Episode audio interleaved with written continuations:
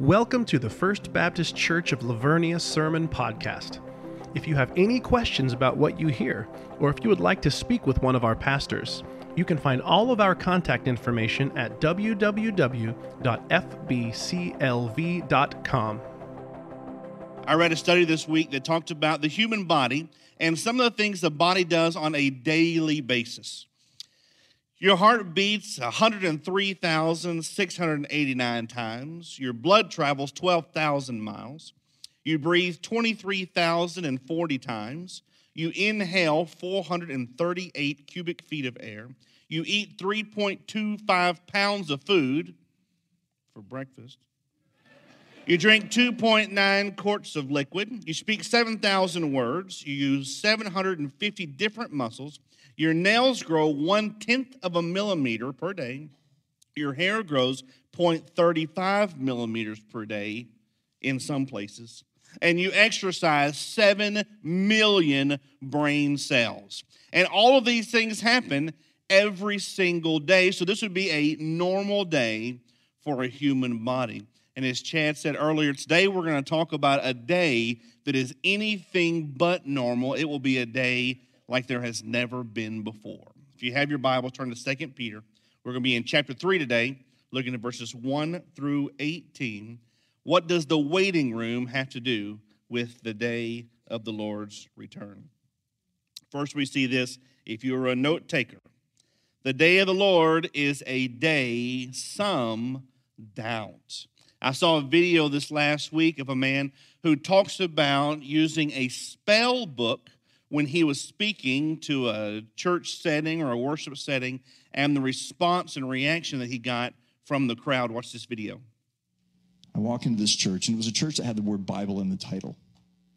And I said, I had a weird thing happen. I passed an occultic bookstore. So I decided to go in and check it out. I saw a book that said Book of Spells. And I opened it up, and I decided to read a few, and they were really fascinating.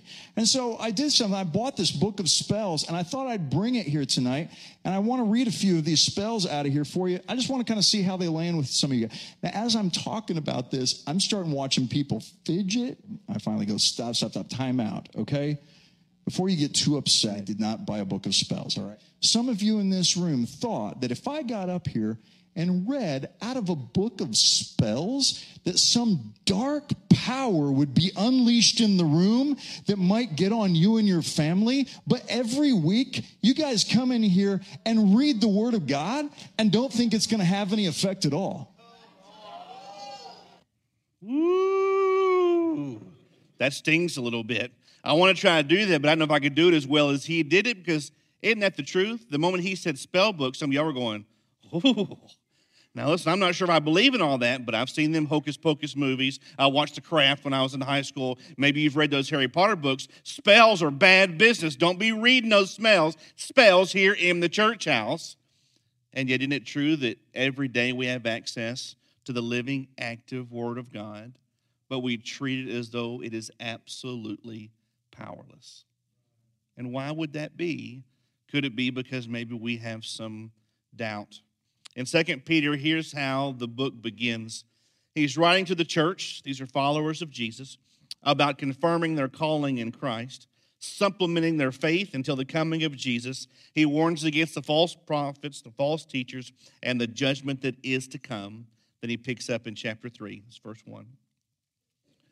This is now the second letter that I am writing to you, beloved. In both of them, I am stirring up your sincere mind by way of reminder that you should remember the predictions of the holy prophets and the commandment of the Lord and Savior through your apostles, knowing this, first of all, that scoffers will come in the last days with scoffing, following their own sinful desires. This is a second letter, so he's confirming the author is Peter. He's confirming the audience is the church. And here is my intention, beloved. These are people that I am concerned for, people I'm compassionate about. I love you, and I am on your side as I write these words. I want to remind you, I want you to remember the words of the prophets and the teachers, the commandments of Jesus, and all the things that are to come while we're in these last days. The last days are the days between the first and the second coming of Jesus. We are in the last days. During those days, there will be scoffers and there will be mockers who will come and they will say things like, listen, all that happened a long time ago.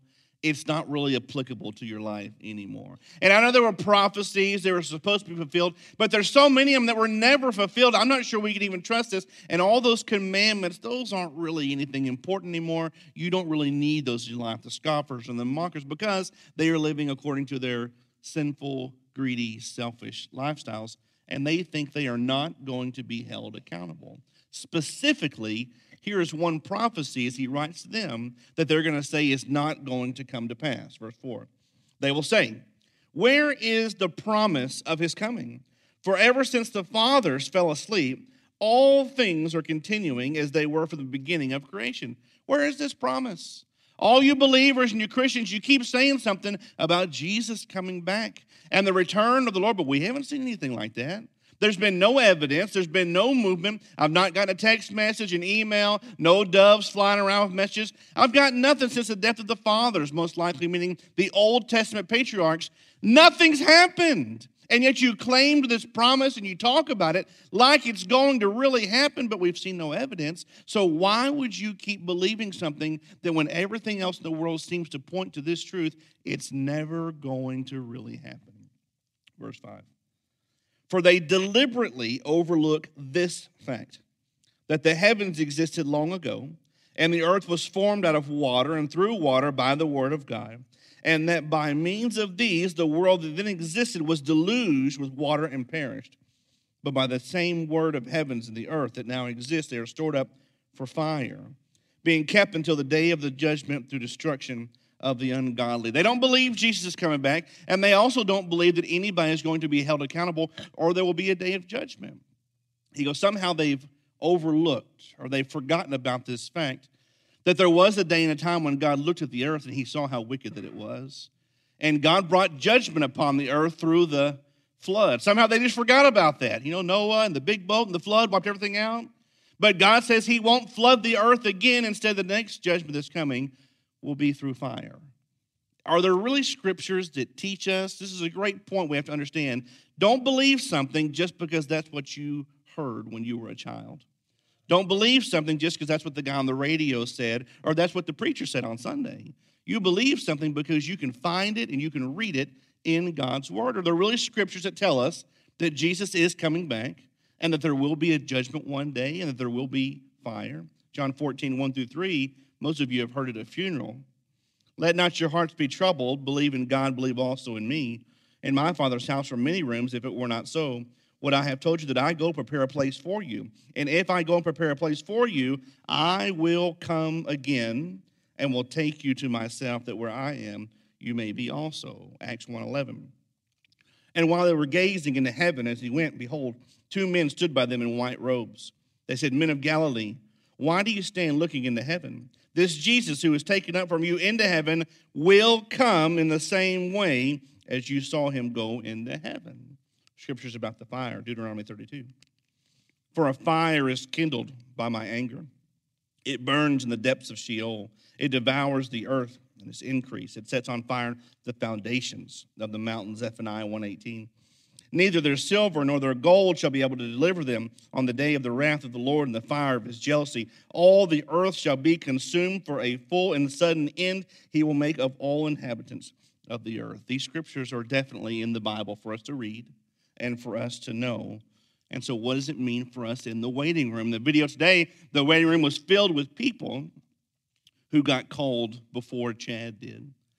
In other waiting rooms, we see that there are people who are all around us, and some of them are filled with hope.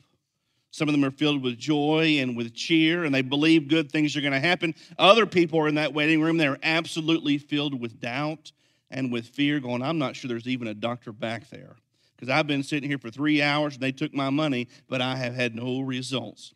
I'm not sure they can help me. I don't know there's going to be a good prognosis. They don't have a medication. They don't have a treatment. They have all kinds of doubt. And in this waiting room that we look at today, he says, you're going to be there with other people that are scoffers and mockers. And they're going to say, there's no such thing as judgment day. There's no such thing as the Lord holding everyone accountable. It's not going to happen. Jesus is not going to come back. And so he says, here's what you need to understand. One thing, one day, everything will be demolished. One thing, everything that you have ever seen or known is going to be gone. And so when that day comes, what is the most important thing that you can do in your life and that you can pursue? What do you believe needs to happen today if you are truly waiting for God to come back? What's the reason that it's taking him so long? Number two, it's a day that draws near. 2 Peter 3, verse 8. But do not overlook this one fact, beloved. Remember, I care for you. I'm on your side. That with the Lord, one day is as 1,000 years, as 1,000 years is one day. Don't overlook. Don't hide. Don't forget. Don't ignore. Don't let this escape you. Beloved, I'm trusting you. I believe in you. I love you. With the Lord, a day is like 1,000 years. 1,000 years is like a day. And what this means for us is not necessarily a literal translation, but it says saying that obviously our timetable is not like God's timetable. And with these scoffers and with these mockers are going, listen, it's been a really long time that you guys have been talking about Jesus coming back. I'm not so sure he is because nothing has happened so far. And he says, well, that's because to us it seems like it's been a really long time, but to the Lord it doesn't seem like it's been a very long time at all. And here's the reason that God is waiting to come back. It's not because he's been complacent. It's not because the Lord is lazy. It's not because he made a pact and decided that he's not coming back until the Cowboys or the Bengals win the Super Bowl back-to-back years. And then, boom, here I come. Instead, the reason that the Lord waits is because he is being graciously and infinitely patient. Verse 9. The Lord is not slow to fulfill his promise, as some count slowness, but is patient towards you, not wishing that any should perish, but that all should reach repentance. God's waiting so that more can be saved. More lost children can come and be found in the truth of the gospel and the goodness. 1 Timothy 2:4 says, he desires that all people shall be saved and come to the knowledge of the truth.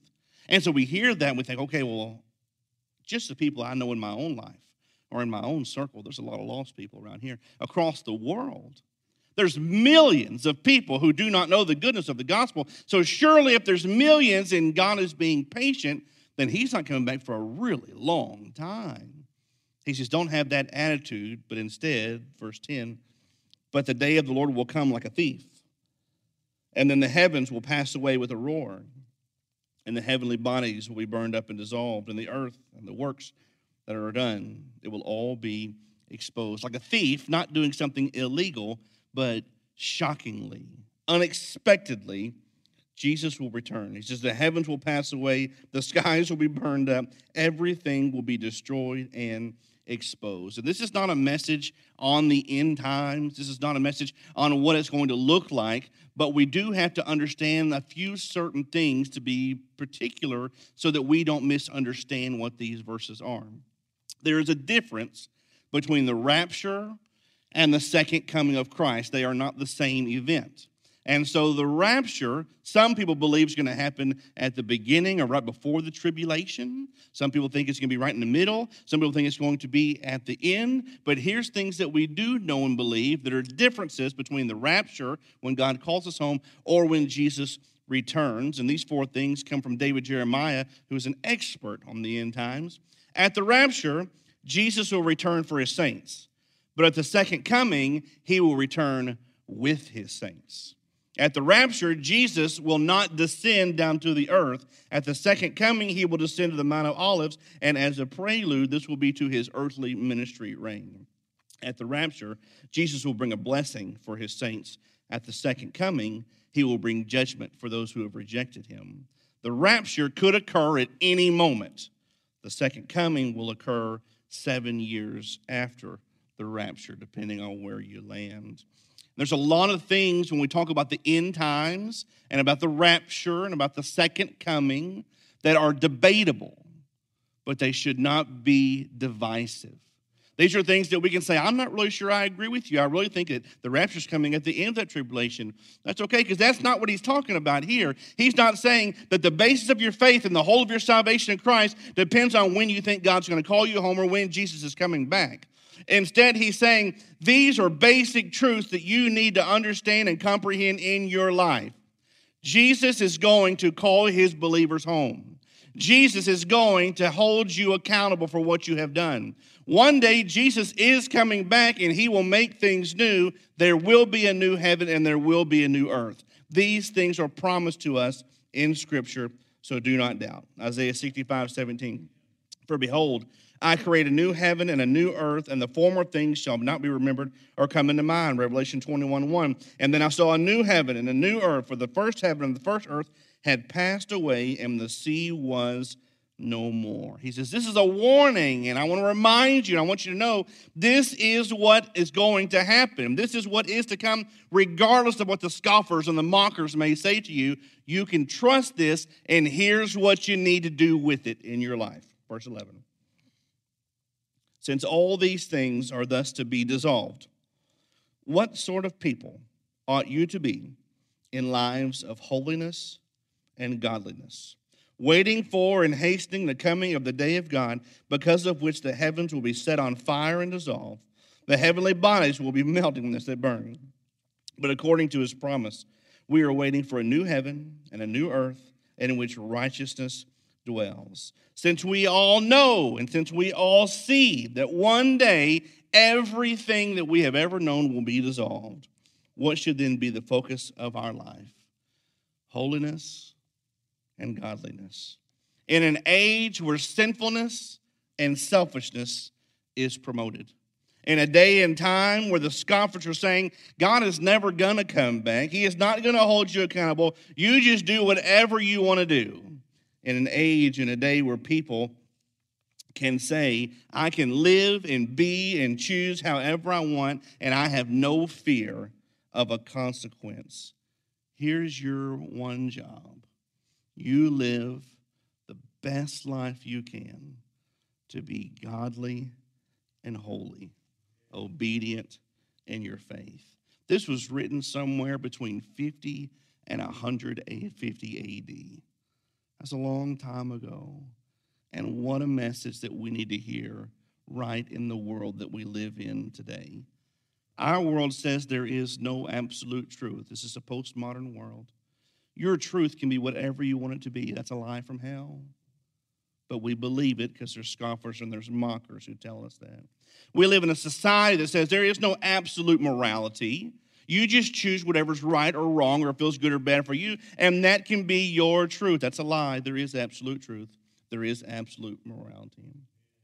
We live in a world where sin is promoted and encouraged. We live in a world where gender can now be chosen. We live in a world where people no longer have a fear of God Almighty.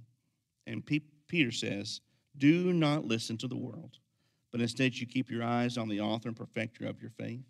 You follow the commands of Scripture. You seek the will of God, and you avoid all traps of sin. I saw this quote this week from Shane Pruitt. This is so good. I love this. There is no version of Christianity that permits you to continue sinning just because of God's love for you. True love inspires true obedience. There's no version of the story that says, well, because God loves me, it's okay for me to keep living in sin. It's not there. It's not in the Bible. It can't be found. And yet we believe or we hear this lie. We have to live a life that looks more like Jesus every single day, and a life that shows that we know and we believe that Jesus is coming back and he's going to hold us accountable. Number three, unfortunately, it's still a day we deny. Last Sunday, right after service, one of our younger members came up to me, and he's in kindergarten.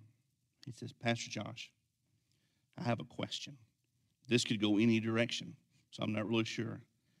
Okay, I'm ready. Lay it on me. He said, what's a chatelitis? Chatelitis. Oh, I'm thinking, I've never seen that word. I've never heard that word. And so as he says it, right, in a 5-year-old voice, Chatelitis, this is the way I imagine it to be spelled. Chatelitis. Is that like a special at Sammy's? Like I'll have the number 3, the chatelitas with queso on top? Is it a type of, chimichurro? A chatelitas. Is it an animal like a chupacabra? Nobody ever sees it. I go, buddy, I have no idea. He goes, well, you say that word every week. I have never said that word in my life, bud. Yes, you do. You say it every week right before the last song, Chatelitas. Then it struck me, and what he hears me say every Sunday is this, Chad, you lead us. Every week, I say, if the Lord's speaking to you, right, move now. Chad, you lead us. And in his innocent mind, he thought that was a one-word proclamation, right? The Lord's moving today, folks. Don't be still. Chad, you lead us.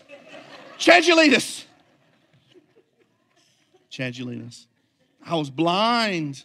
I had no idea what he was talking about. And I was going, I really want to understand you. Get mom over here. I might need an interpreter. Chad, you lead us. I just couldn't see it, and then I realized what he meant. I think so many times we are blinded and we have no idea and we don't understand what it really means that Jesus is coming back.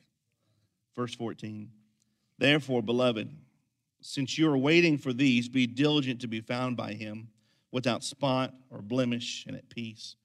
Count the patience of our Lord as salvation, just as our beloved brother Paul also wrote to you according to the wisdom given him, as he does in all his letters when he speaks in them of these matters. There are some things in them that are hard to understand, which the ignorant and the unstable, they will twist to their own destruction, as they do the other scriptures. You, therefore, beloved, knowing this beforehand, take care that you are not carried away with the error of lawless people or lose your own stability, but grow in the grace and the knowledge of our Lord and Savior Jesus Christ. To him be the glory both now and to the day of eternity. Amen. Beloved, I am compassionate about you. Be diligent. Don't stop living a life that is doctrinally and morally pure. Remember that the Lord is patient so that more folks can get saved, and you're supposed to play a part in that. It's not just up to him. There are some passages in Scripture that are hard to understand.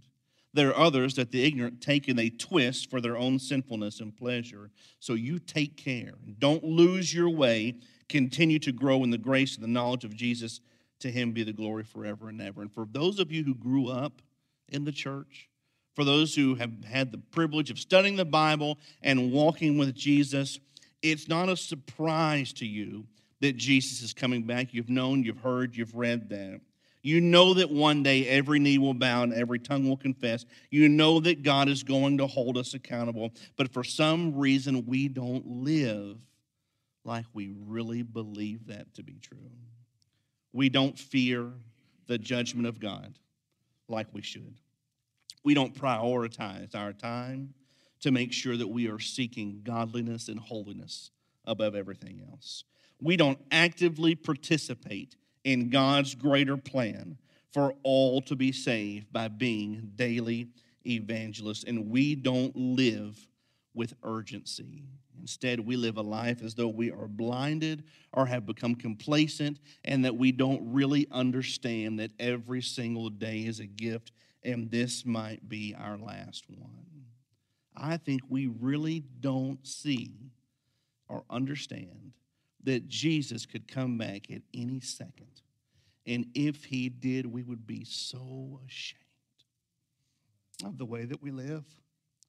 We'd be so ashamed of the pitiful amount of time that we spend in his word and talking to him. We'd be so ashamed of the lack of sharing the good news that we do in our life. I did a funeral recently for a man who was 61 years old. That's young on all accounts. And I sat down to visit with his wife, and she said he had 3 more months until retirement. 3 more months. She said, we had 3 more months until our retirement home was going to be finished, and then we could enjoy retirement together. And it wasn't that he didn't live life. He did. He lived it well. But he still had a point in time that he was looking forward to, as most people do, going just a couple more years, and then I'll hit retirement, then I can do all those things that I've wanted to do. And we do that same thing in our spiritual life where we say, once I get to this point, then I can become more serious and faithful in my Bible study and my prayer. Once I don't have to work all this overtime, then I will start serving the Lord and the church. Once I graduate high school, or when I graduate college, then I'll start telling more people about God's love. Once I'm able just to breathe and life slows down, maybe after the holidays, then I can start working on my holiness and my godliness. But until then, surely God understands. Let me tell you what God understands. God understands that his perfect son lived a perfect life and died a criminal's death on a cross, and he bore the wrath of God the Father that we might be forgiven. That's what God understands. God understands that he has called us to live a life of obedience and faithfulness. God understands that he has clearly told us to keep watch until he is coming, so we need to be ready. God understands that there are lost souls all around us, and it's up to us to point them towards Jesus. In the waiting room, when you don't know what God is up to and how much longer you're going to have to be there or what you're supposed to be doing in the meantime, Peter says, know this, the day of the Lord is a day that some doubt, but you should not. He's coming back. The day of the Lord, it draws near. So don't wait until tomorrow to know him or to love him or to serve him or to share him, because today might be your last chance. The day of the Lord is a day that we often deny, because if we really understood what God has done, is doing, and what he is going to do, it would change the way that we live our lives daily, especially in the waiting room.